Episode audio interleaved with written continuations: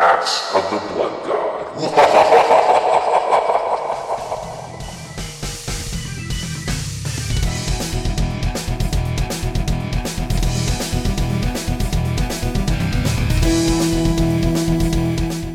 Welcome to another episode of Axe of the Blood God, USgamer's official RPG podcast. I'm your host, Kat Bailey. With me today, my lovely co-host, Nadia Oxford. Hello, everybody. I had to drag Kat away from the World Cup, but here we are. Drag me away, nothing. I'm watching it as we speak. Kiki ball. World Cup's been amazing so far. I- I'm watching. It's gonna date the podcast somewhat. You can you can tell when we're actually recording it, which is a Tuesday. Yes. but it's England versus Colombia right now. Uh, God only knows what things are going to be like next Monday, uh, because we'll be well into the quarterfinals by then. yeah, But, yeah. yeah, we're watching England and Colombia in extra time as I am walking watching this, so that gives you an idea. But uh, we're we're not going to talk about soccer as much as I want to. Sure I, I really want to to. sit here and talk about soccer this entire episode. No, we're going to talk about uh, a couple things. Well, first of all, we're going to talk about number 23 on our top 25 RPG list, which you can see in the next segment, and we'll be joined by special guest David Craddock. And also, uh, but also, we're talking about an RPG that Nadia's been playing. We kind of talked about a little bit last week, and that was Project Octopath Traveler. Uh, for, correct me if I'm wrong. I, I'm pretty sure that by the time this podcast goes up, yeah, review embargo will be up, right? The preview embargo will be up, not the review embargo. Because the review embargo is like July 7th, right? No, no, the review embargo is like, I think the, shoot, the 12th? Oh, okay. Preview is like the 6th or the 7th. Well, let us preview Let's just preview. Octopath Traveler, Yes. and then we can do a more proper review in a later episode, shall we? yes, let's. All right. Nada, you've actually been playing Octopath Traveler, and I think the first question that I got to ask is which character did you pick? I picked, uh, I, I don't know how to pronounce her name. Hanit? Hanit? There's an, apost- Okay. an apostrophe in there. I, I saw she has a, a snow leopard. I'm like, hell yeah, a snow leopard. So I picked her immediately. I believe the exact term was fuck yeah, snow leopard. Yeah, that's what I said on Slack when because here, Which I said should be in like your bio. yeah, I really like. I mean, I like all cats, but I really like snow leopards. They they got really fuzzy tails. All right, so you picked this character. Tell me a bit more about this character. Well, she's basically, um, I guess, if you had to put her in Final Fantasy terms, she'd be a beastmaster. Uh, she utilizes bows as well as hatchets, and uh, she can summon and capture beasts. Which, uh, like her snow leopard, is uh, like her default beast, and that can either attack all enemies or pounce on one enemy for a lot of damage. You can't really control who she attacks or who the who the snow leopard attacks or how, but uh, she's a pretty powerful uh, ally to have. I when it comes to picking, I see I would have picked Hannah as well. Yeah, Um, because if there there are two things that I always look for, can I have an animal buddy? yes, Is the answer yes? Yes. Okay. And do I get a bow? And if both of those answers are yes, and often they are because often beastmasters or rangers or Mm-hmm. that kind of thing, who are friends with the animals, often they have um often they have bows. So I, I would have picked Hannah as well. So good choice, Nadia. Yeah, I mean, I've always gone for like the kind of ranger slash druid class. I always like having animal buddies, especially the thing that sold me though is the fact that uh, she has a permanent animal buddy. It's not like one of those animal buddies that like run away every time whenever like you're done using them. Like the snow leopard's there all the time. Or you don't have to go. It's not one of those animal buddies that you have to actually go out and capture, a la Pokemon or Dragon Quest Five. No, although she does have those. Um, what happens Okay. is basically she has her snow leopard like by default, and she can use that one as many times as she wants, and then she can capture pretty much any beast character that she whittles down in terms of hit points. And once you have a beast under your command, you can only have a finite amount of them. Uh, you can you, you can call them up in battle, and some of them have very powerful attacks. Some of them are useless, uh, but every beast you catch has a, a certain amount of uses before it runs away. So I, I think we've talked a little bit about Octopath Traveler, but if you if you're not familiar with it for some reason, and it, I mean, if you're not familiar with Octopath Traveler, why are you listening to this podcast? Yeah, I don't know. What's your problem? But uh, there are eight characters, and you can choose between them, and they all have kind of different backstories and different abilities. Mm-hmm. For example, there's Tressa the Merchant and Olberic the Warrior and Primrose the Dancer, who I find pretty interesting actually. Yeah, and they yeah. all have their own kind of individual conceits, I suppose, and the game un uh the game unwinds or unravels differently depending on how you ultimately pick. So it's with the idea of you can have a lot of different and interesting stories going on with Octopath Traveler. Hmm. Although um, I will say for the initial uh, part where you go around collecting your allies, um, the story doesn't really intertwine with each other very much so far. I'm still collecting people because there's a lot to collect. I mean, there's eight, and every time you collect a person, you have to go through their opening chapter and uh, and what have you, and that takes a little bit of time.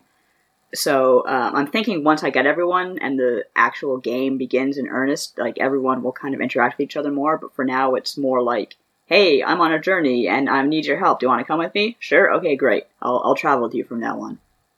Yeah, it's a little like Seventh Saga, Yeah, exactly. which was uh, how I alluded to it before, which was which is a game where you pick a character and those characters will interact with each other kind of at various points and uh, it depending on who you pick it unwinds differently is it as hard as seventh saga like how hard is it Uh, I'm playing on normal difficulty right now, and so far I'm not having a terrible time at all. But I did get beat up pretty badly by one of the bosses.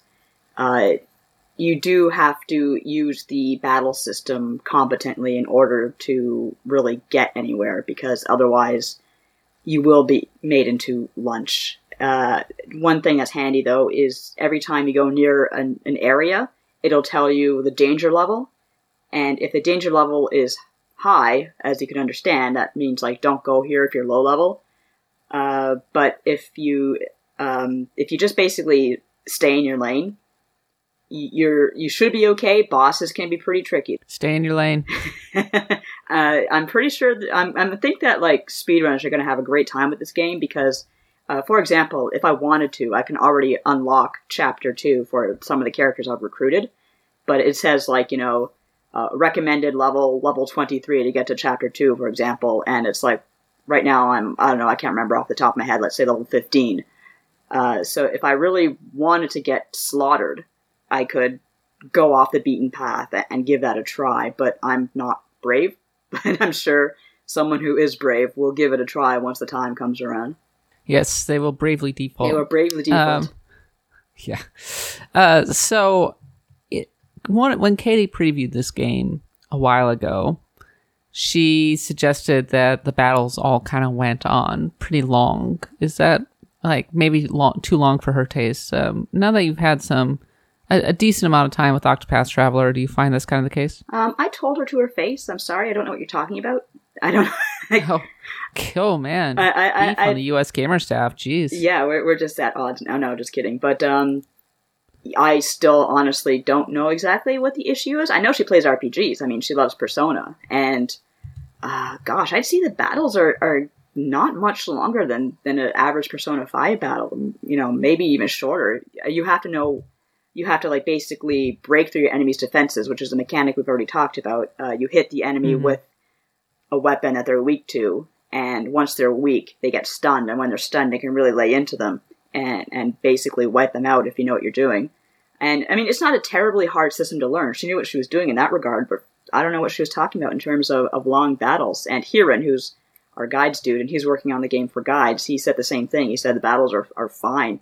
Uh, boss battles are a bit lengthy, but that's kind of just the nature of a boss battle. Fair enough. What about the boss battles? Like, uh, what what's been your experience? How tough are they? How much? How tactical are they? they can be quite tactical. Like, gosh, for example, I was up.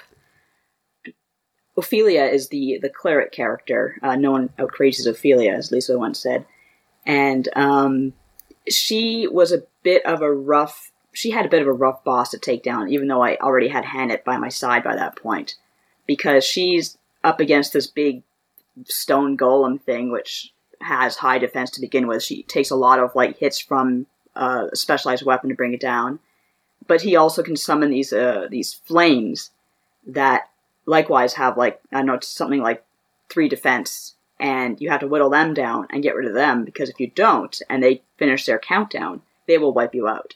So you have to deal with this golem, which can constantly summon these flames. Like you can get rid of the flames; he doesn't care; he'll just keep on summoning them. And you have these flames to deal with, which um, will, once the countdown reaches zero, they'll just wipe you out. There's no surviving what it does. How? Dang, that sounds uh, that sounds pretty difficult. Yeah, I, I, I basically got through it though once.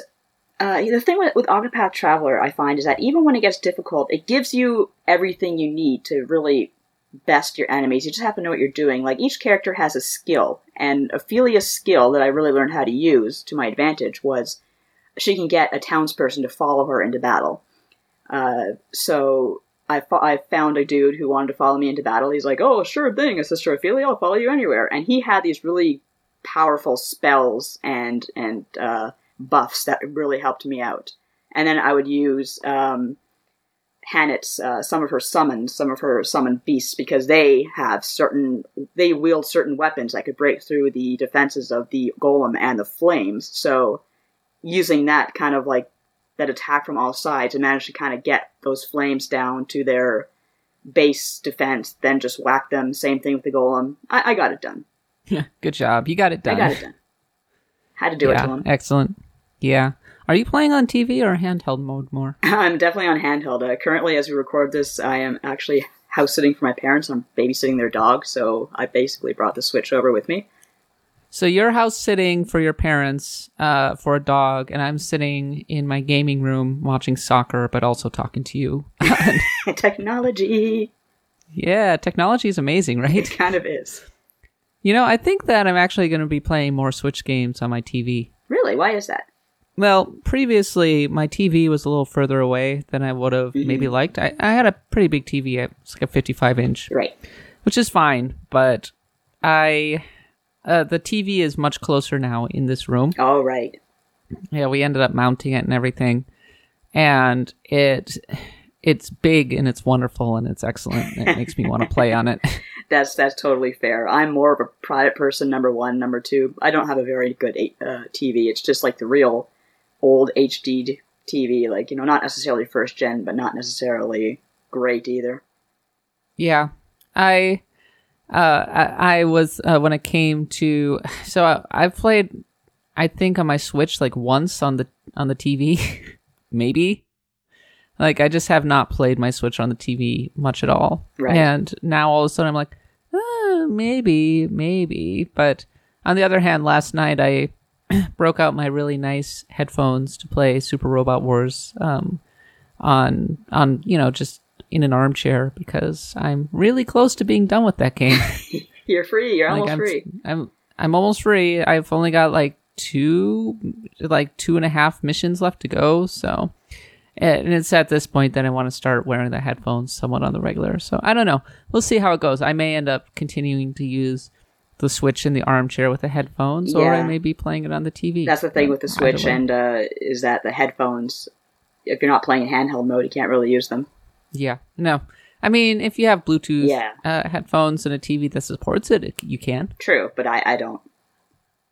Just Nadia, get with the times. I may as well just have a CRTV, huh? I know, like, geez, you might as well have a Studebaker.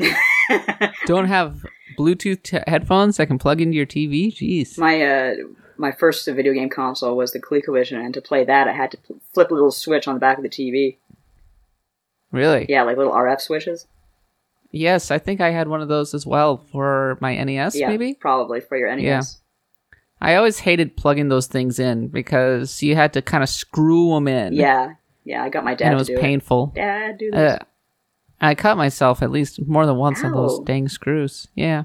Yeah, it wasn't fun. Ow. I was much happier when you got the plug in like actual cables. yes. Uh, but in terms of, I, I suppose the reason I asked was in terms of Oct- Octopath Traveler. I'm just wondering how you feel the does the style hold up? Does it look just as good, kind of over time, as it did under first impression?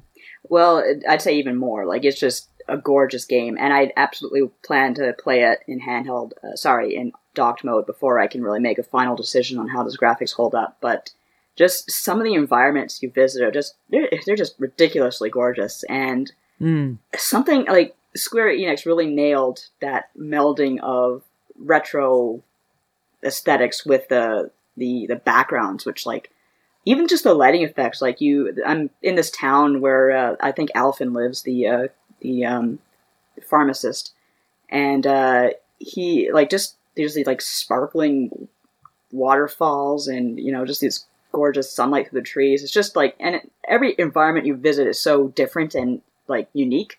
It's not like you're just visiting same three places that kind of copy and paste the same graphics over and over. Uh, like the town of Ophelia comes from is this snow covered uh, sort of like almost Russian like town, and it just has this like gentle snowfall going on. It's really nice. That sounds really nice because all the screens I always saw were like super sepia toned, and I could have seen that maybe getting a little old after a while. No, uh, the rest of like there are there are some like kind of sepia toned areas, but mostly it's just kind of what it needs to be. Like if you're in the the forest, it's very green and lush. If you're in a village, it's you know very like sort of farmy and, and stuff like that, for lack of a better adjective. farmy. Lovely. So it sounds like you're really liking it. Yeah, so far I'm really having a good time with it. Um, I do. I'm not sure if this will change as the time goes on. I do kind of wish that there was a way to turn down random encounters, uh, Hmm. like you could do in Bravely Default. Maybe you can once you have everyone together. I don't know, but so far you can't. And uh, on one hand, it's good to get that experience. On the other hand, random encounters. Bre- Death to random encounters. Death to random encounters. I agree. Um, that's the one thing I can say I don't like about the game. And I know it's supposed to be an older kind of game, but I just don't think random encounters are necessary. If Dragon Quest is leaving them behind, so can everyone else. Yeah, pretty much everybody's left behind. And you're right. I did like that in Bravely Default. If you got sick of them, you could turn them off. Uh, essentially, like you could turn them down to zero, right? Bravely you could turn them down to zero, which is not which is not something I would do all the time. You know, I would just be like, okay, I'm a little lost here. I'm going to turn off the the encounters for a few minutes and wander around and see if I can get back on track because I want to fight. Like I want to get that experience. Uh, when I was when I first got into RPGs, I was so miserable because I never fought anything and I always died because I never got experience. So I kind of had PTSD from that. But uh, you know, now that I know what I'm doing, I want to be able to say, okay, you know what, I'm kind of tired of random encounters. Time for me to to you know leave off for a few minutes. They're the worst when you don't know exactly where you're going, Yes. or you're trying to solve a puzzle. Yes, exactly. and like in Pokemon, you'd be in the the final dungeon, right, Victory Road, and you'd be like, okay, how do I move these damn rocks around? Oh wait, I moved the rocks in the wrong direction.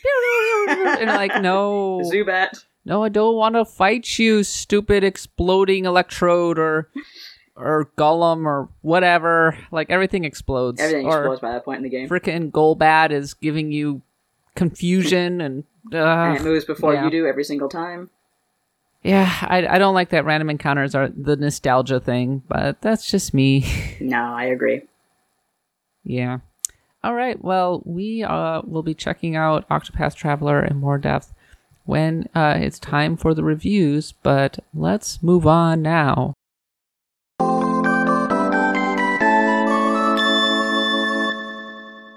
All right, I'm here with my special guest, David Craddock, continuing our top 25 RPG countdown. Number 25, as you'll recall, was Final Fantasy V. Number 24 was Tactics Ogre. And this one is right in David Craddock's wheelhouse. It's number 23. All right, this one is a little more obscure, but perhaps not obscure if you're in the roguelike world. And that game is NetHack, which is honestly an all-time classic, initially released in 1987 from Mike Stephenson, uh, and was being supported as late as 2003. Uh, David, has there been an update since then? You know what? Uh, Dungeon Hacks, my book about formative roguelikes, including NetHack, came out in 2015. And I remember while I was interviewing the team, there were rumblings of an update. And it, it wasn't out yet when it went to press. That was in August. But I think within the next six months or so, they actually did roll out the first update in over a decade.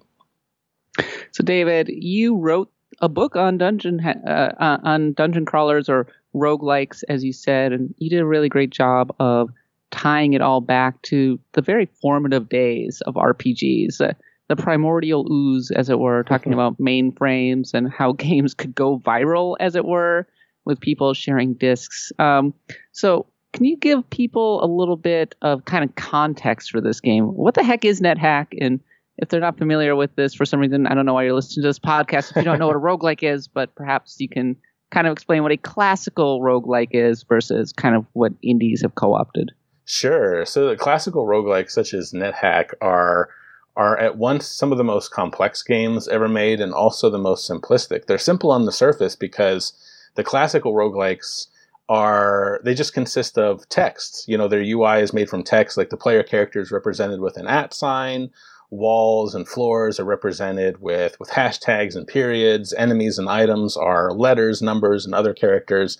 And this seems like the most simplistic type of game ever. And in, in some respects, it is because what's interesting is a lot of the programmers I interviewed for Dungeon Hacks said that they eyed creating roguelike type games because they didn't have to spend weeks or months learning how to create complicated graphics. They could just use text and focus on the logic of the game. And the logic is where these these roguelikes, specifically NetHack, get really complex because NetHack is a game where you can do almost anything and almost anything can happen. You know, we're so used to playing AAA games with development teams that number in the dozens, even the hundreds, and kind of the the double-edged sword of teams of that size is sure the graphics are state of the art and photorealistic. I can look in the mirror and my graphics are worse than, you know, anything from Ubisoft, but you also have to take into account that those games won't let you do anything because artists have to create animations and character models and programmers have to write code.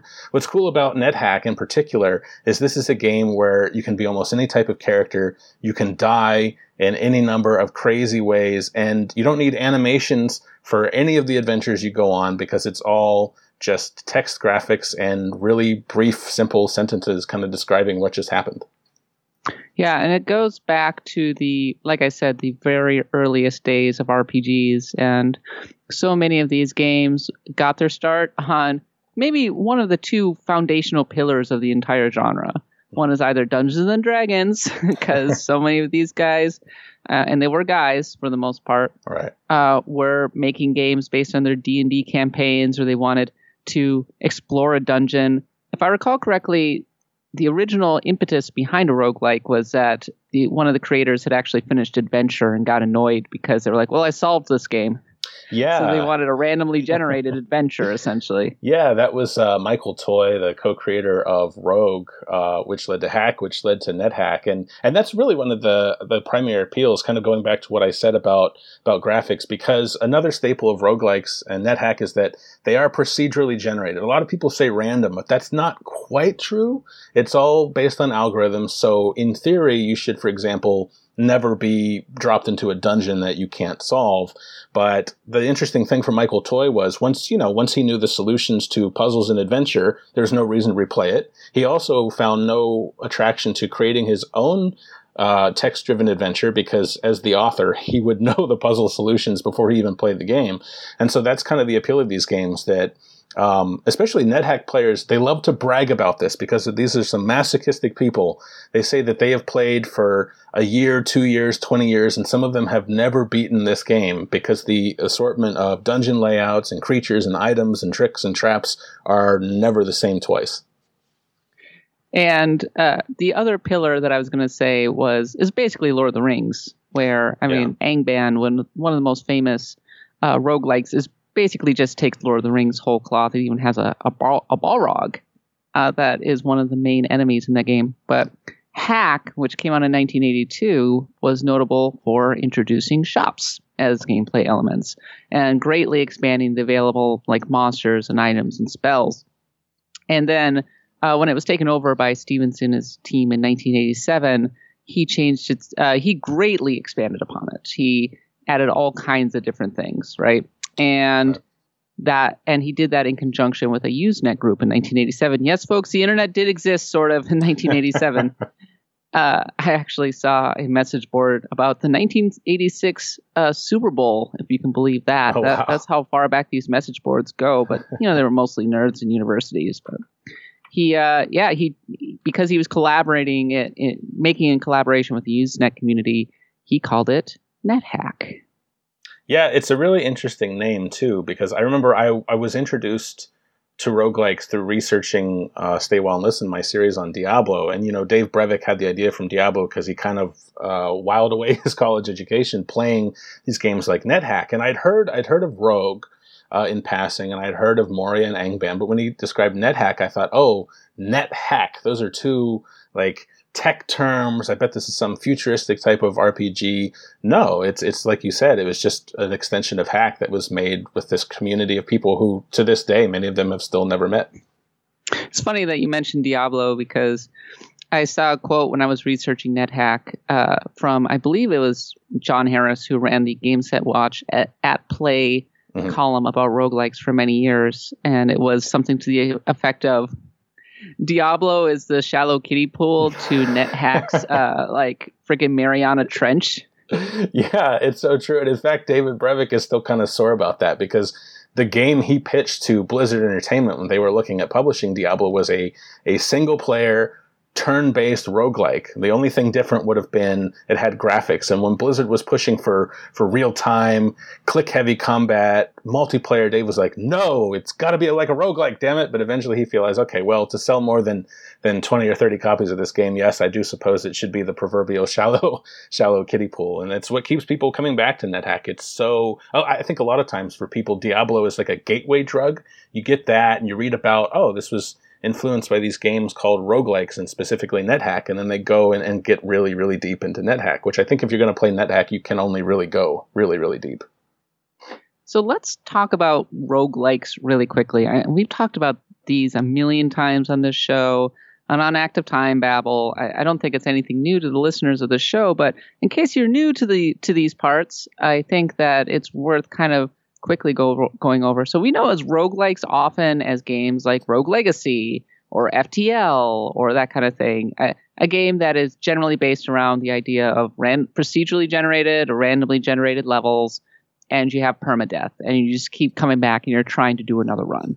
But I, I think in a more a deeper sense, roguelike is based on yes, randomly generated dungeons and uh, and permanent death are important, but other things include stamina decay.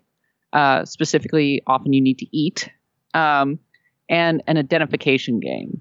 For example, picking up an unknown potion, and it could be good, could be bad, and you kind of got to figure out one way or another whether it will heal you or kill you. I mean, you could just drink it.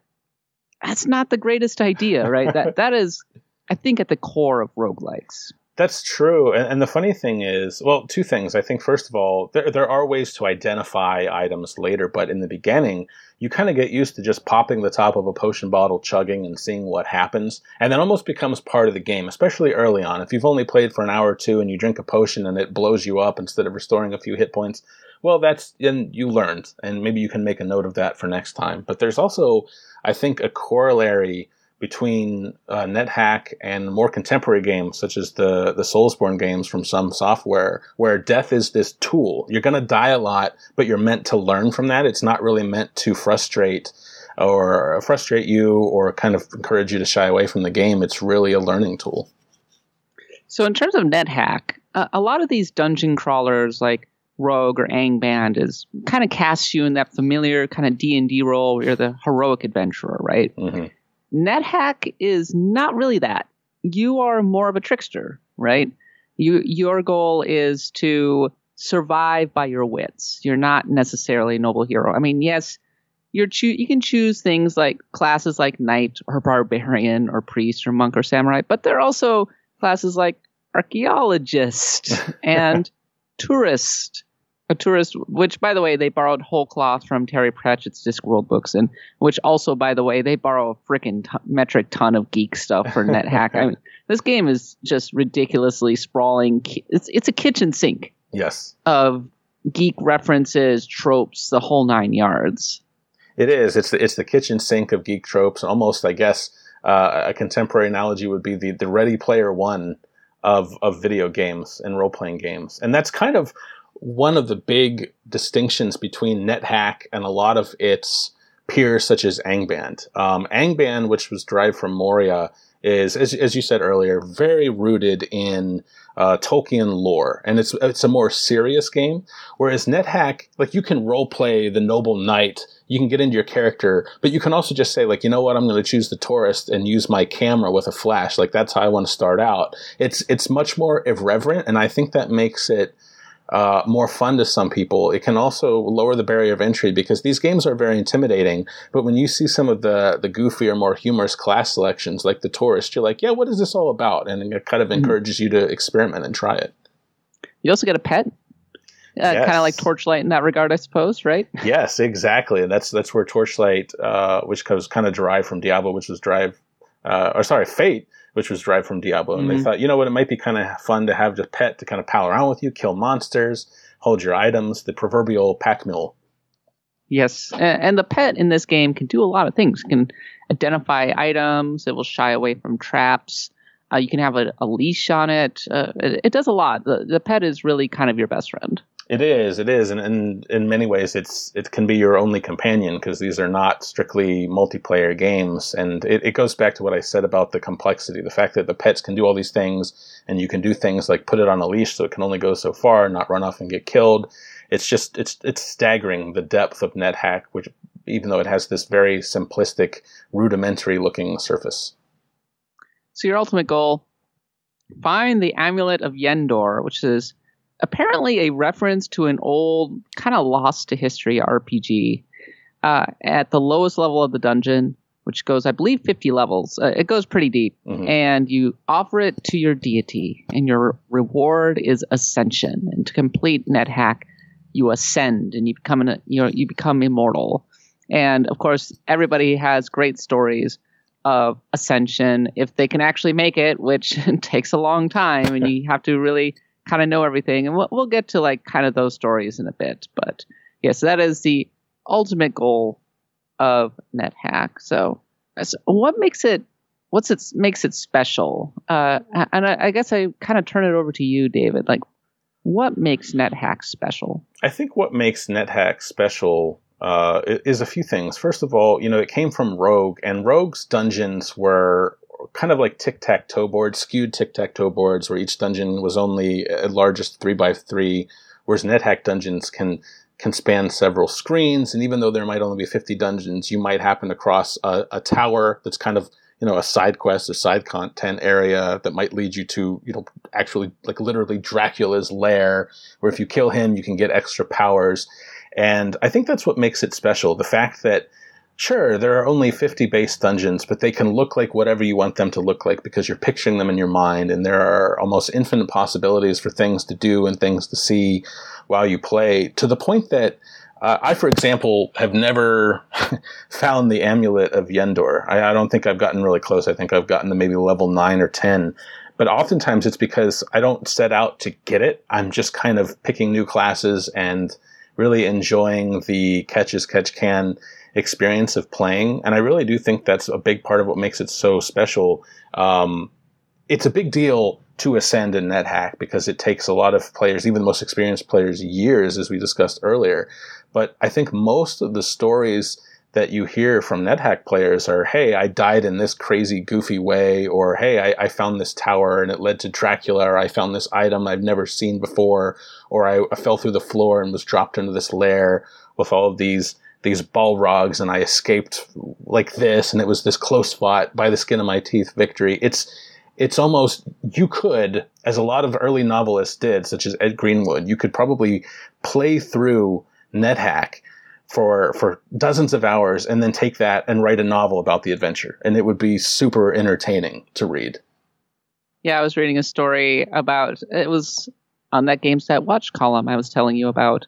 Was one of them was someone who decided that they were going to be a black dragon because you can polymorph yourself into a black dragon in this game, and you could get a necklace that would retain the shape, and so essentially you could be that monster for the rest of the game. And there are lots of advantages to being a black dragon, like the for example, you can lay eggs and they can hatch, and those eggs uh, become your little baby black dragon followers who follow you around, and you have like the annihilation breath. It, of course, if some things touch you, you will die instantly, so you got to be, be pretty careful about that. But somebody basically wrote it wasn't a novel, but it was a very long narrative post on Google Groups explaining this character who apparently is a furry for black dragons. like they had always wanted to be a black dragon, and at last they fulfilled their wish and their adventures of, uh, of, of ultimately getting to be an ascension. And I think the thing that's actually pretty fun about this game is because it's an ASCII game and yes, you can play it with a graphical emulator, and we'll talk about that in a bit. But it really encourages you to use your imagination, right? Like it really fires the imagination when you get into it. It, it does, and the the interesting thing about this is is NetHack is like a, a, bottomless choose your own adventure generator because you know, like I said, no playthrough is the same. So this same the same player, the furry for for Black Dragons, could could write that story, and his Black Dragon may die, and then he could create a, a new Black Dragon polymorph character and go through something completely different.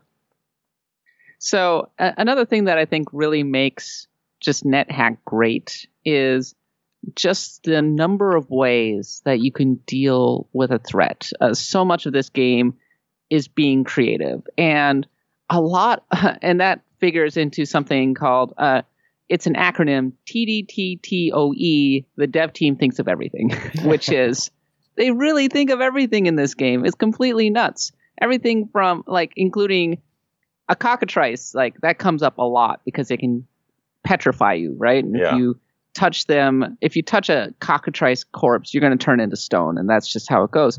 So, but if you put on gloves to protect yourself, you could pick up a cockatrice and use it as a weapon and just like start petrifying enemies to the touch by its touch. It's it's that's hilarious. I think that's really great.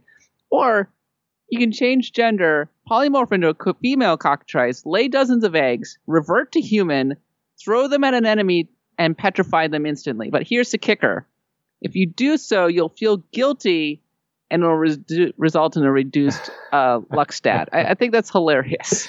It is hilarious, and that's that's what I mean when I say that modern games just couldn't do that. And if they did, it wouldn't be as satisfying because just to take the cockatrice example, uh, someone would have to build the cockatrice model, which might not look like you know your cockatrice in your head. They'd have to animate being able to put on gloves, pick it up, and swing it and petrify other characters. But the fact that you can just do this and the fact that the game doesn't have a graphics engine to deal with means that stuff like this is possible. And recall that, you know, even though the internet existed in the form of message boards and Usenet and, and things of that nature, these stories were so unique because there wasn't really a strategy guide or, or a GameFAQs type website or or uh, you know Prima Games, for example, to really consult. People were just discovering this and constantly boggled by what the game would let them do. Yeah, there's a lot of in-depth lore, and actually, if you can spend a lot of time doing research in the game, and you can learn a lot of different tricks. Um, if I recall correctly, there's a word that you can write in the dust that's pulled from straight from Lord of the Rings that some fans will consider kind of overpowered, for example, because it protects you from like a lot of early monsters.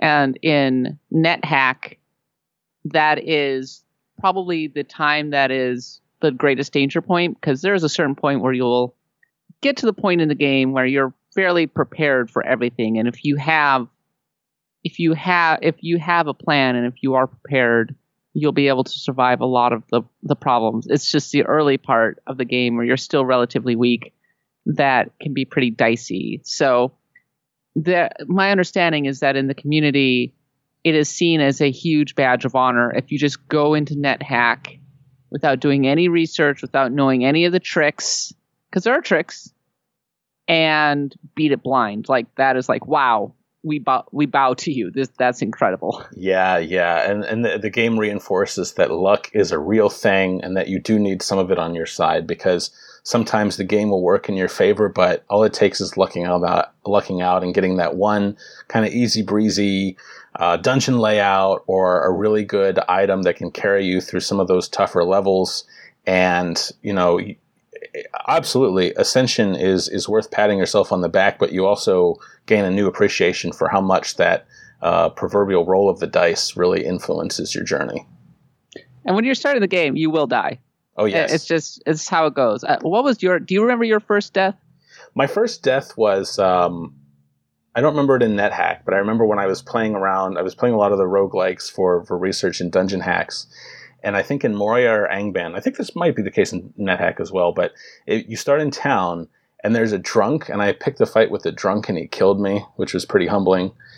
Uh, Why would you do that? Well, I don't know. He was there and he wouldn't get out of the way of the shop, so I decided to punch him and he hit back. And, you know, he's got drunk strength. Like he can't feel anything. He's all numb and boozed up, I guess. So that was the story I had told myself in my head. But I think uh, even though I don't remember my first death, I remember reading about this and I couldn't believe it was the case. I had to try it. And I did, in fact, I got a horse, I dismounted, I tripped, and I fell and I broke my neck. And that was also humbling. That you Oh can that you can just do that. It's one again. It's one of those things that in a modern game would have to be animated, and so most developers wouldn't bother because it would be expensive in terms of resources. But yeah, It would never happen because No. there'd be a whole bunch of players who would be like, "The BS," and they'd get on social media and start screaming their head off. exactly, exactly. Yeah. You telling the story about the drunk killing you just makes me think if Harry went into Diagon Alley the first his first year and then gets sh- stabbed by a drunk. Yep, series and over. They're like, Hagrid, you were supposed to take him up for the books, and now the chosen one's been stabbed by some homeless person. Stabbed with Well, his pink umbrella. I just didn't. I, I I just went away for a moment to show him the owl, and he came back and he's bleeding out. from my pink umbrella wand. Yeah. Ah, amazing. Uh, so one thing that can like one of the initial hazards, for example, so when you encounter a giant eel, and this is from John John Harris, he says, so a lot of enemies have interesting tricks that you kind of have to overcome, and you have to kind of learn over time. And a giant eel, for example, will just wrap yourself around a player, uh, dra- wrap itself around a player, drag you underwater. You're dead in two turns, right? Very dangerous opponent. And then they proceed to go through and talk about all the ways that you can kill them, which there are a lot of ways to kill this thing. So here's the first thing you can do is just take it, care of it from afar. And since they can't leave the water, that's not too difficult. Okay, that's one. you might grease your armor, which makes it difficult for the eel to get hold of you. You might wear an oilskin cloak, which is also slippery. You might wear an amulet of magical breathing, which means drowning is impossible. You might polymorph into a monster that doesn't need to breathe. You might bridge the water with ice using a wand of cold, since eels are harmless out of the water. Or you might teleport the eel with a wand, hopefully onto dry land. You might trap the eel in a small pool by pushing boulders into the spaces around him, creating land.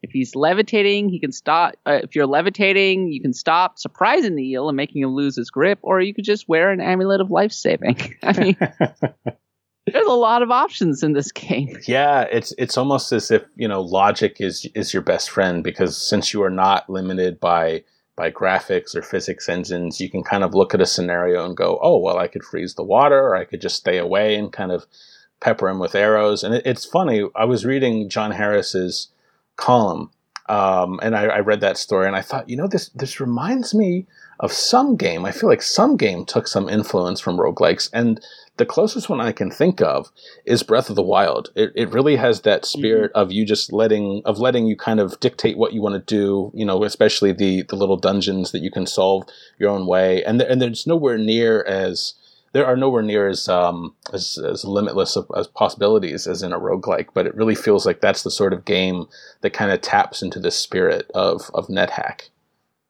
Yeah, you're not wrong. Half the fun of Breath of the Wild after in the months after its release was going and seeing how speedrunners and such were figuring out how to get through dungeons Yeah, and completely completely manipulate the physics that were at work, which was entirely the intention of the developers. And Yes. I always thought that was really cool. And yeah, that's an interesting comparison.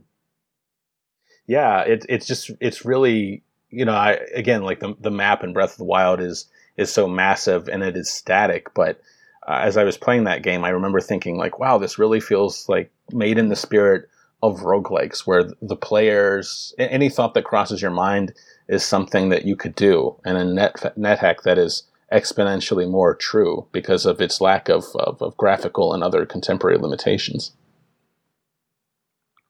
So the flip side, of course, of having a zillion options for dealing with everything is that there are a lot of ways to die in this game.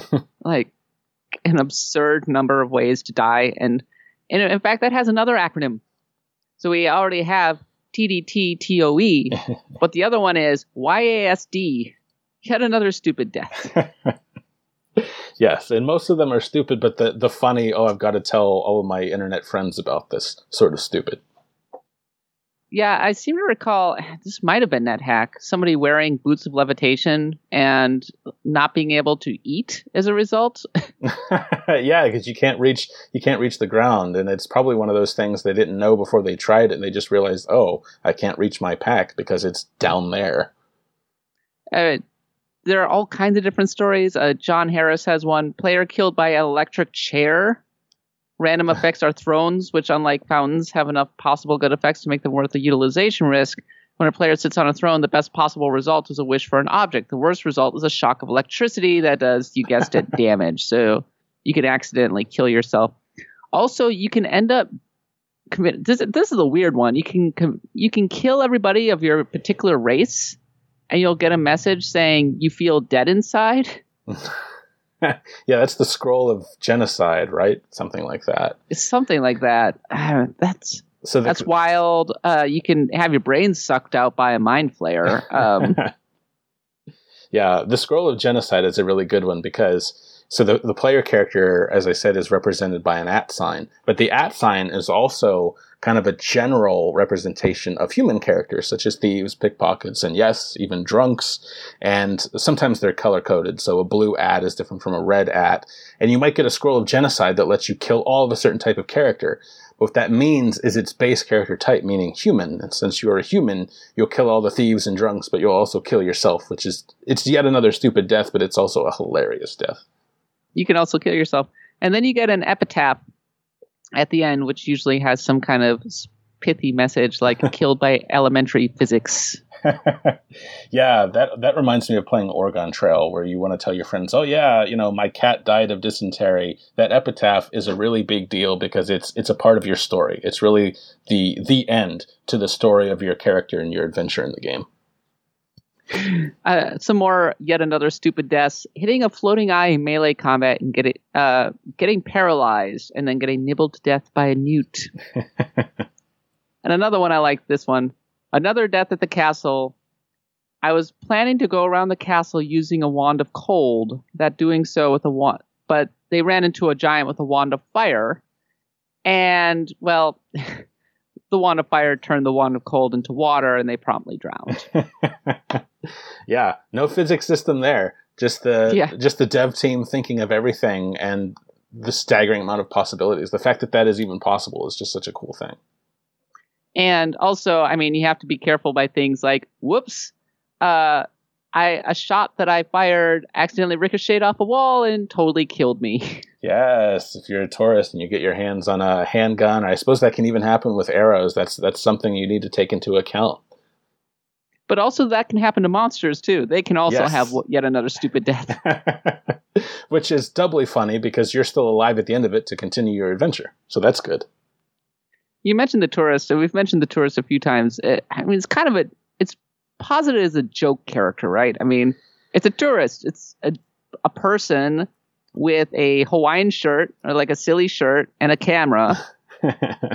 and the camera like can uh, its main ability is it uses flash and it can cause monsters to I, I believe run away or be paralyzed perhaps uh, but the camera is actually really good It is. It is. So the, the funny thing about the camera and the the tourist garb is that you know it's it's a stark reminder that NetHack is not meant to be ye old sword and sorcery yarn. It certainly can be, depending on how you want to roleplay your character, but it's it's meant to be irreverent and and the tourist class is actually pretty good, but it's also kind of a way to communicate that you know you don't have to stick with your class's starting equipment. One of the the core uh, concepts of this genre of game is that there are a lot of items that can be procedurally generated. And you might get a really good one. And in fact that plays into into progression you know uh, in most rpgs such as the you know your final fantasies you'll want to grind out xp but in NetHack, you don't really want to do that. The, uh, your power comes from your items, so that that's nice in a way because then you don't feel like you have to hang around levels and kill everything. If you don't like your item, you can kind of sneak around enemies, just get to the next level, hope you'll find something better, and then focus on uh, you know improving your item and, and, keeping it viable. And that, that again makes me think of Dark Souls, how soul level one playthroughs are possible because much like NetHack, you don't have to level up your character. You just have to find a really good weapon and, and figure out how to make it uh, bash as many skulls as quickly as possible. dark souls which it's not a roguelike but has just a little bit of that good old fashioned dungeon crawler roguelike uh, spirit to it at least in the dying aspect Well, it, it certainly does, and it, it makes you think about how. I, I know this is something we'll dig into, but it's it makes you think about how the definition of, of roguelike. The envelope of that definition has been stretched. You know, uh, again, the levels are static, enemy placement is static, so that's a, a stark difference from NetHack. But like you said, when you die, you leave a bloodstain, and that has all your experience on it. But if you die again, that bloodstain is gone forever, which is a, a permutation of permadeath. Yes, it is. Uh, a couple more things about NetHack. Uh, you have a couple of you have recurring characters. Uh, so you have Lord Surtur, who is kind of a running joke in the community because he comes relatively late in the game, and once you get to him, it's kind of like a well, you're you're overpowered to the point where you can pretty much kill him without any any problem whatsoever. And then whatever you kill him with, you call him Vlad Bane because he's Vlad the Impaler because he's a vampire. And the other is the Wizard. Did you ever meet the Wizard? No, I've met. I think I met Lord Surtur, but I've never met the Wizard. The Wizard is a character who is like a recurring boss who will kind of chase you around as you continue down, will appear kind of at the worst possible moments, kind of the bane of your existence. And if I recall correctly, he will totally take the amulet and replace it with fake amulets. Oh, that's right. I've heard of him. Yes, that is that has thwarted many an ascension. Yes. Yeah, and apparently you don't want to take that amulet into the end game. No. a fake amulet. no, no. But it's it's really cool that you know NetHack is is actually known for recurring characters when almost every other facet of the game is is it's random or feels random. It's kind of those those little those anchors that kind of players almost look forward to in a way with each playthrough. So in terms of how to actually play NetHack, NetHack has been free since pretty much the beginning of time. You can find it somewhere. Yes. But there are a couple ways to play and it is kind of a a heated argument among fans, Mhm. which is do you play it in the classic ASCII kind of way or do you play it with one of the GUI additions? Uh, one of them was Falcon's Eye. Falcon's Eye is not supported anymore, but it, you can still get it for free. Um, or you can pay some money on Steam and get Vulture's Eye, which is actually supported and adds additional graphics, sounds, bug fixes, performance enhances, and perhaps it is a way for new players to begin to interact with NetHack. Because let's be honest, I mean, understanding all those little symbols and everything in the ASCII version is pretty overwhelming.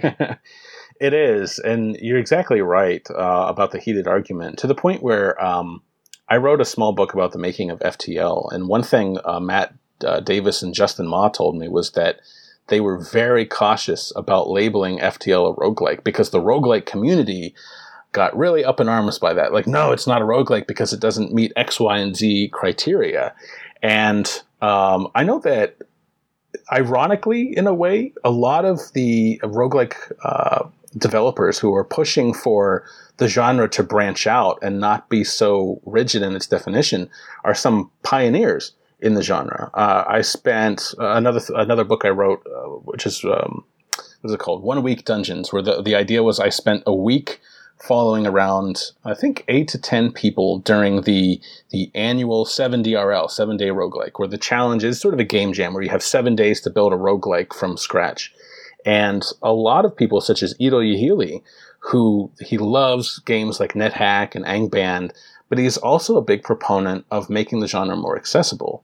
Um, and, you know, that's something I asked Ido as well as Darren Grey, another uh, famous uh, roguelike developer. Um, do roguelikes have to be mainstream? Can they be mainstream? And the answer was no, but they don't have to because you can take games like Diablo, like FTL, like any of the hundreds of roguelikes on Steam if you do a search filtered by that category. And if you like them and you hear about the games that influenced them, you are more than welcome to maybe spend a little bit of time boning up, but then jump into NetHack and, you know, kind of step out of the shallow pool and dive headfirst right into the deep end. And a lot of people get sucked in. Well, whether people want it or not, I think roguelikes have gone mainstream because there are components, as I was just saying, the permanent death and the randomized dungeons that people do find very appealing and are mm-hmm. happy to co-opt into different games, whether it's a something that's a little closer to the classical roguelike, like Darkest Dungeon, where it's it's a roguelike but with party members essentially. I mean, it, it fulfills all of the requirements for the most part of being a, a traditional roguelike. It's just that you have a party and you recruit party members before you go into your randomized dungeon to try and take out different bosses. Or you've got something like Enter the Gungeon, which is an arcade shoot 'em up that borrows some roguelike elements. Uh, it, I don't think that NetHack is ever going to go mainstream just because it is so intense in in its own way. Yeah. It's a little like uh, Eve Online, where you love to hear the stories from NetHack, but you don't necessarily want to play it yourself.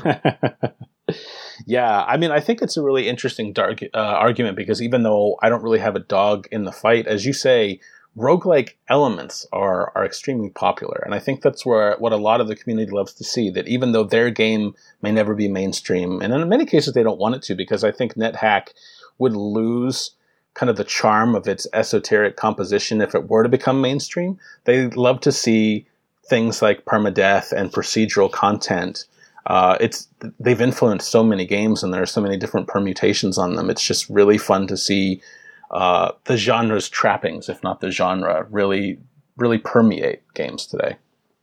so do you play with the GUI, or are you going to play, or do you play with ASCII? I would probably be one who plays with the GUI, and I I, ha- I take no shame in it. I'm fine with it and confident in in that because I, I really feel like you know I think the most important thing about roguelikes is I would like more people to to enjoy them and study them and, and, and understand what they've really brought to the table and and how much they've influenced uh, modern games. So uh, the the more ways we can get people into games like NetHacks, the better.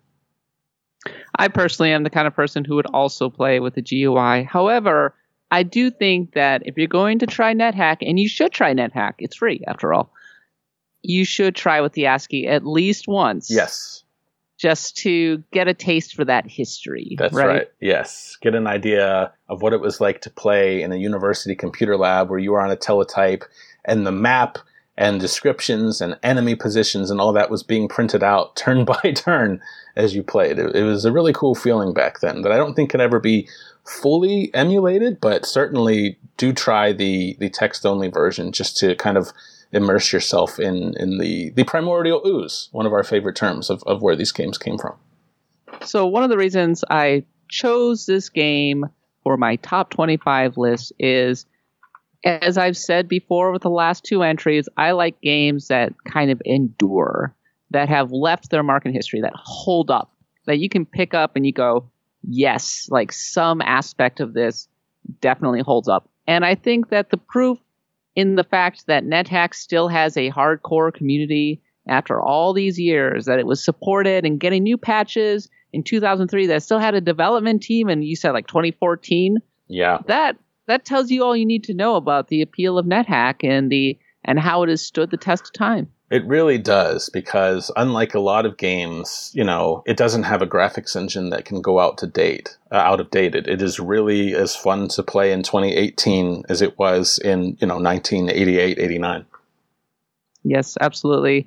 And but and, and not only that, I don't like to make influence a huge thing in this list. I, I think being influential is maybe apart from whether or not it holds up or stands the test of time, but Mhm.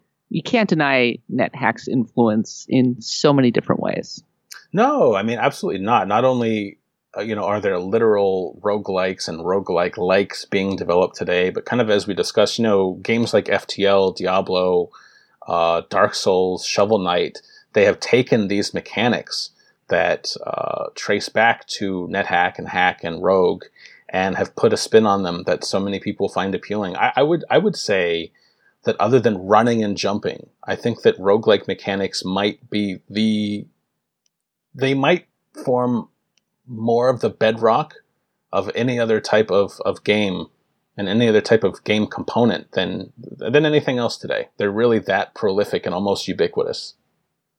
I think about people who are the the, the quest, the search for the so-called ultimate game. Mhm. Like earlier this year, we had Kingdom Come Deliverance, right? Which a lot of people were really into because it lets you do so many stupid things. You you could get arrested in the very early part of the game, completely screw up your your reputation with everybody, and you could get drunk and you could do all of these things, right? Yes. Well, NetHack's a lot like that, right? It has so many possibilities. I, I think people, when they go into a game, they want, especially a game that purports to put you into a world and lets you kind of turns you loose into the sandbox. People want to test the limits of that sandbox, and the fact that NetHack has that kind of the developers thought of everything is maybe just that is what people were looking for and it was under their nose all along right Yeah, I think so. I mean, calling it the ultimate game, I think, is very true. And I'll also add another point. Normally, well, take Dark Souls as an example. I don't really like to tout that game's difficulty because I think to a degree that's been exaggerated and it's also is it hard is it is it hard? I don't know. I mean, that's that's disingenuous to describe it that way. But I, I, I worry less about scaring people away. challenge. It is a challenge, but I see. I worry less about scaring people away from NetHack because like this is a game all in text. Like, welcome to the deep end. Good luck, and then I throw you in. But the interesting thing about NetHack and another way it's influenced games like Dark Souls is playing it not just beating it, but even uh, something as simple as playing it and surviving for a few hours. Really, it endears you to the game, and it's it's it's a badge of honor that a lot of players wear. Uh, I think one reason games like Dark Souls are so beloved to players is because their level of challenge causes them to form a bond with the game. They go through experiences, they have personal experiences, they remember where they were when the first time they solved Sen Fortress or beat Ornstein and Smough. NetHack is like that. Everybody has stories from NetHack because it is such a personal, custom, proprietary experience, and everyone is different. And if you survive it, let alone beat it, it becomes a very, very special game. Well i said that i wasn't going to put dark souls on this list and yet somehow i ended up talking about it for a good chunk of the episode so there we go yes. Uh, and in terms of NetHack, I don't know. Maybe I just kind of see it. Maybe this is from my own perspective because I put so much weight on gameplay. I, I know Nadia differs from me. She puts a lot of weight on story, and that's maybe because she she puts so much stock in kind of the Japanese tradition of role playing games. But I, I think systems tell the story, and in that regard, maybe NetHack is the ultimate role playing game where you are creating a character. You are the story is unfolding organically through every crazy dang thing that you're going through and your story even though you're going through the same kind of x number of levels you're running into the same people and you have the same goal that story can play out in so many different crazy ways that it harkens all the way back to the original dungeons and dragons or tabletop role playing in that you are truly playing a role. You are truly creating your own story and your own character, and that is maybe the essence of role playing games. Yeah, I mean, I'll, tell you, I'm, I'm right there with you. I'm very much a systems driven player to the point where I, I really kind of steer away from, from traditional narratives and games to begin with. And I feel like, I think that NetHack's place on this list is perfectly fine, but I could also make a case for it being number one because imagine uh, revealing this list in descending order and scrolling down, down, down to the bottom. And then picture NetHack at the bottom in the number one spot, kind of holding all of these games up on its shoulders. I think that that that analogy kind of works because it, it really is that influential. Its systems are absolutely flexible and phenomenal and still as relevant and fun and engrossing today as they ever were. You know, it's amazing. Uh, It's funny that you mentioned that because when I was doing the research for this game and I was remembering so much about it, I was like, wow, dang. It would have been funny to put this at number one. Maybe, it, it- I mean, a lot of people consider it one of the greatest games ever made, if not the greatest game ever made. But there are also a lot of great games that are on this list still to come. So please look forward to that. NetHack in number 23. And David Craddock, thanks for coming on the show. And before we let you go, uh, you got a Kickstarter, so tell me all about that. I do have a Kickstarter. It is for uh, ebook and paperback editions of Stay Awhile and Listen Book 2, Heaven, Hell, and Secret Cow Levels, which, point of fact, is maybe the shortest subtitle I've ever come up with, so I'm kind of proud about that. But uh, Stay Awhile and Listen Book 2, in short, continues my, my narrative, documentary style history of Blizzard Entertainment and Blizzard North, uh, focusing on the making of StarCraft and Diablo 2, and really digging into the the ups and downs, many of both, uh, during the two blizzards over a, a six year time frame, leading to the very sudden very uh, kind of cataclysmic departures of Dave Brevik and Max and Eric Schaefer from Blizzard North in 2003. Yes, I strongly encourage you to check it out. We had an excerpt from the book on the site that was about uh, the making of Diablo 2 and kind of the, the, the difficulty and making the character classes and that kind of thing. You can go find that on the site. I strongly recommend it. Okay. David, thanks for coming on the show, and we'll have you back real soon to talk more about another game on this list. So please look forward to it. Thank you.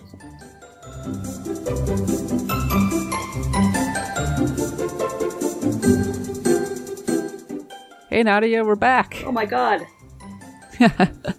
And since we're back, uh, let's quickly go through some letters from the previous episodes. Uh, P Dub says, uh, Tactics Ogre is Bay.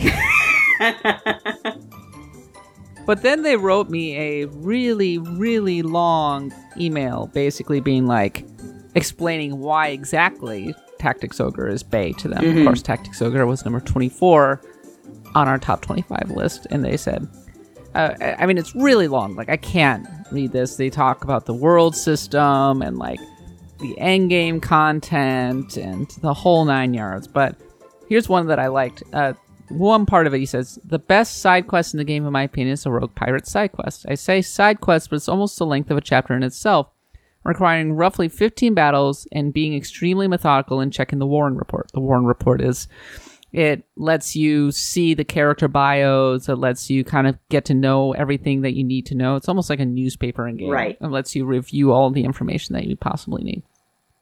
Long story short, you end up recruiting a pirate who has serious issues coming to grips with his past, and you watch a few heartbreaking scenes with some of the best sprite animation and artwork in the game. The real kicker is that just one playthrough doesn't give you the full effect of the pirate's story.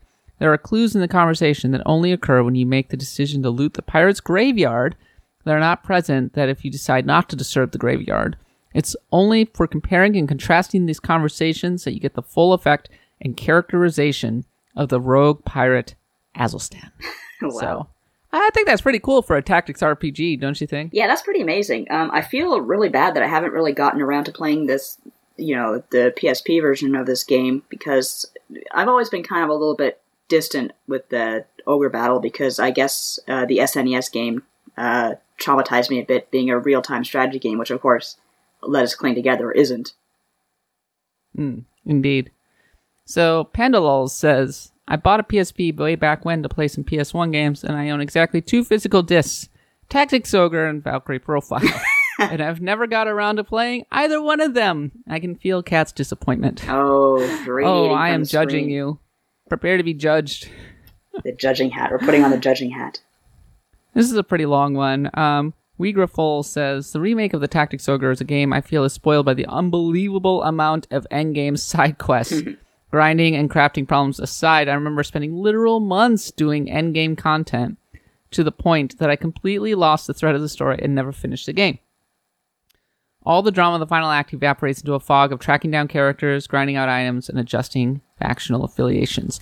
All that being said, I loved the game. What comes before that final act is all compelling. The music and art is wonderful, and there are many interesting tactical challenges. The aesthetics and storytelling that become became the Quest House style have influenced my tastes ever since playing the original Ogre Battle right down to the present day. And the Quest games remain a common gaming touchstone I can share with my dad. These games remain very dear to me despite their flaws, and I will always maintain a fascination with what this weird corner of JRPGs tried to do. Aw. By the way, I was by the way, I was pretty surprised you missed the opportunity to talk about how much Matsuno was influenced by Ultima, considering the subject matter of the show. Fair enough. My my apologies. That's a good point. Oh, update by the way, Nadia. Uh-huh. England and Colombia are now in penalties, and England just missed. Oh, oh. Oh, no! man. Tom is pissed It's- right now. They're gonna crash out. It's so it's gonna be penalties again. England's feeling the PTSD as we speak. Wow. Also, penalties are terrible. And uh, Von Foyle says, 80, 83 says, I'm so loving the podcast. Great format right now with the guest interview and then top 25 RPG segment. Thank you so much. I really appreciate it. yeah. Uh, yeah. uh, And thanks to David for coming on the show. I'm hopefully we can have, uh, we've got a whole bunch of guests Yeah. lined up for these various entries who can really talk about a game, and we want to just make sure that every game gets it, the attention that it deserves, right, Nadia? Yeah, I mean, we're talking about the top 25 best RPGs of all time, and even when you're talking about a list like this, uh, it doesn't mean that, you know, you and I see eye to eye on every game or that we can go into, you know, incredible depth with each game. Uh, I think basically having a good rotation of guests is really going to help us cover uh, everything that's really special about them. What do you mean we don't see eye to eye on every game? Well, you know, like, Are you holding back on me, Nadia? no, I would never hold back on you, Kat. Good. Good. Axe of Blood God is a USgamer podcast. You can find us on iTunes, Stitcher, wherever podcasts are sold. Follow me on Twitter at the underscore catbot, Nadia at Nadia Oxford. Remember to check out David Craddock's Kickstarter. He recently posted a really cool excerpt about Diablo 2 from his upcoming book, and thanks to him for coming on the show to talk about NetHack. Next week, we'll be continuing our top 25 RPG countdown with number 22, so please look forward to that. And in the meantime, I mean, I was kind of the summer release doldrums, but I'm hoping to get a copy of Tac- uh, Octopath Traveler soon enough. It's so annoying that Nintendo won't send me a code. Yeah, yeah, I'm surprised I haven't gotten one yet. That's, uh, that's a bit of a detriment. By the way, another update Colombia missed too, so it's tied. Wow, they just want this to go on, uh, don't they? yes. And people listening to this like next Monday are going, "What? Wow, People listening man, to this- England lost on penalties ages ago." People listening to this know the future. I know it's that's so crazy. I well, actually, I don't want to know what the future is because I imagine the the future is going to be pretty depressing. So, Yeah, no matter which way you look at it. Oh crap, Colombia lost. Uh, Colombia missed. so if England puts this home, they will advance into the next round. Nadia, Yay, England! Tom's gonna be so happy. yay England. that sounds like a very Canadian thing to say. Well, I mean, we have the Queen on our money. That's true. She looks very angry, And- but she's there. England does kind of pay our bills. Yeah, They keep this podcast going. they kind of do. They do. They keep. I'm, I, I honestly want to report to see if England actually like sh- slots this home. Yeah. The tension, Nadia, the tension is really exciting. I'm watching this in real time as we're recording this, and here we go. He's running up, and oh, he slots it home. Oh my gosh! Yay, Kiki I think they won. It's over. Oh yeah, they totally, it's so totally over. England won. Yay! Wow, that's weird. I wasn't expecting that. oh my god. Yeah. Well, this has been the Axe of Blood God Sports Corner. the sports hour with Kat Bailey. Yeah. And uh, for Nadia, David, and myself, thanks for listening. We'll be back next week. And until then, happy adventuring.